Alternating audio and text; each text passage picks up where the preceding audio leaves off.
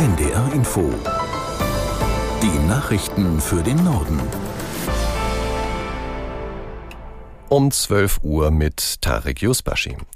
Die Staats- und Regierungschefs der EU haben sich auf neue Hilfen für die Ukraine geeinigt. Bis 2027 soll das Land demnach 50 Milliarden Euro erhalten. Aus Brüssel Jakob Mayer. Wir haben einen Deal, schreibt EU-Ratspräsident Charles Michel auf X. Nach seinen Worten haben sich alle 27 Staats- und Regierungschefs und Chefinnen auf ein zusätzliches Hilfspaket für die Ukraine verständigt. Es umfasst 50 Milliarden Euro für vier Jahre im Rahmen des EU-Haushalts. Michel betont, damit sei eine stabile, langfristige und vorhersehbare Finanzierung für die Ukraine gesichert. Die Einigung kam überraschend schnell. Ungarn hatte wochenlang blockiert. Kurz vor Beginn des Gipfels in Brüssel hatte es ein Treffen im kleinen Kreis mit dem dem ungarischen Regierungschef Viktor Orban gegeben. Mit dabei auch Bundeskanzler Olaf Scholz und Frankreichs Präsident Emmanuel Macron. Scholz sagte zum Auftakt des Gipfels, ein solcher Beschluss müsse möglich sein, wenn sich Europa als Gemeinschaft begreife, in der alle füreinander einstehen und einander helfen. Wirtschaftsminister Habeck strebt ein neues schuldenfinanziertes Sondervermögen an, um die strukturellen Probleme der Wirtschaft zu lösen.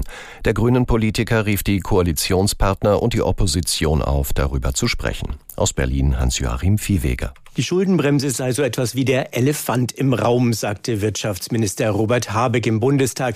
Er akzeptiere, dass der Koalitionsvertrag eine Änderung der Schuldenregel nicht zulasse. Stattdessen sollte jetzt aber über ein schuldenfinanziertes Sondervermögen nachgedacht werden, um strukturelle Probleme der Wirtschaft zu lösen. Er nehme sowohl aus der Wirtschaft wie von Union und FDP Forderungen nach Steuervergünstigungen für Unternehmen wahr. Diese könnten aus einem solchen Topf finanziert werden, so der Grünen Politiker. Für die Unionsparteien wies Fraktionsvize Jens Spahn den Vorschlag von Habeck zurück.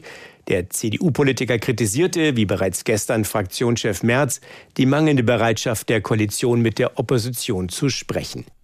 An elf deutschen Flughäfen hat der Streik des Sicherheitspersonals zu massiven Einschränkungen im Flugverkehr geführt. In Hamburg und Hannover wurden zum Beispiel alle Abflüge gestrichen. Einige Maschinen kommen zwar an, in einigen Fällen aber später als geplant.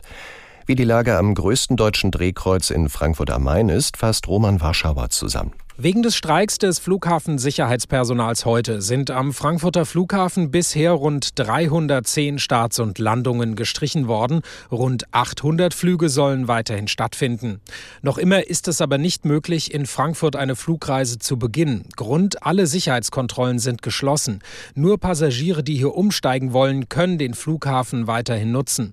Die Gewerkschaft Verdi verhandelt für bundesweit rund 25.000 Beschäftigte bei der Flughafensicherheit einen neuen Tarif Tarifvertrag. Bisher gab es in drei Verhandlungsrunden keinen Durchbruch. Mit dem Streik heute an elf deutschen Flughäfen soll der Druck auf die Arbeitgeberseite erhöht werden. Vor der nächsten Verhandlungsrunde ab dem kommenden Dienstag. Der weltgrößte Musikkonzern Universal hat damit begonnen, Songs seiner Künstler aus der Video-App TikTok herauszunehmen. Hintergrund ist ein Streit über Lizenzgebühren. So wird in der App seit heute früh Musik von Taylor Swift bei Suchanfragen nicht mehr angezeigt. Universal Music hatte in dieser Woche Gespräche mit TikTok für gescheitert erklärt. In der App können Nutzer ihre Videos mit Songs unterlegen. Die chinesische und weltweit genutzte Social-Media-Plattform schließt dafür Lizenzvereinbarungen mit der Musikbranche. In Norwegen wütet seit gestern der Sturm Ingün. Vor allem der Nordwesten des Landes ist betroffen. Aus Stockholm Julia Weschenbach. In mehreren Kommunen blieben Schulen geschlossen. Tausende Haushalte waren zeitweise ohne Strom. Die Polizei forderte Bewohnerinnen und Bewohner dazu auf, zu Hause zu bleiben.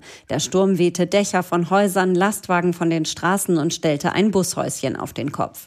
Unter anderem auf der Inselgruppe Lofoten wurde der Flugverkehr komplett eingestellt. Auch Fähren fuhren nicht. Es könne lebensgefährlich sein, sich außer Haus zu begeben, warnte die Polizei. Bislang ist laut norwegischen Medien niemand bei dem Sturm ums Leben gekommen. Es gibt nur wenige Meldungen über Verletzte. Das waren die Nachrichten.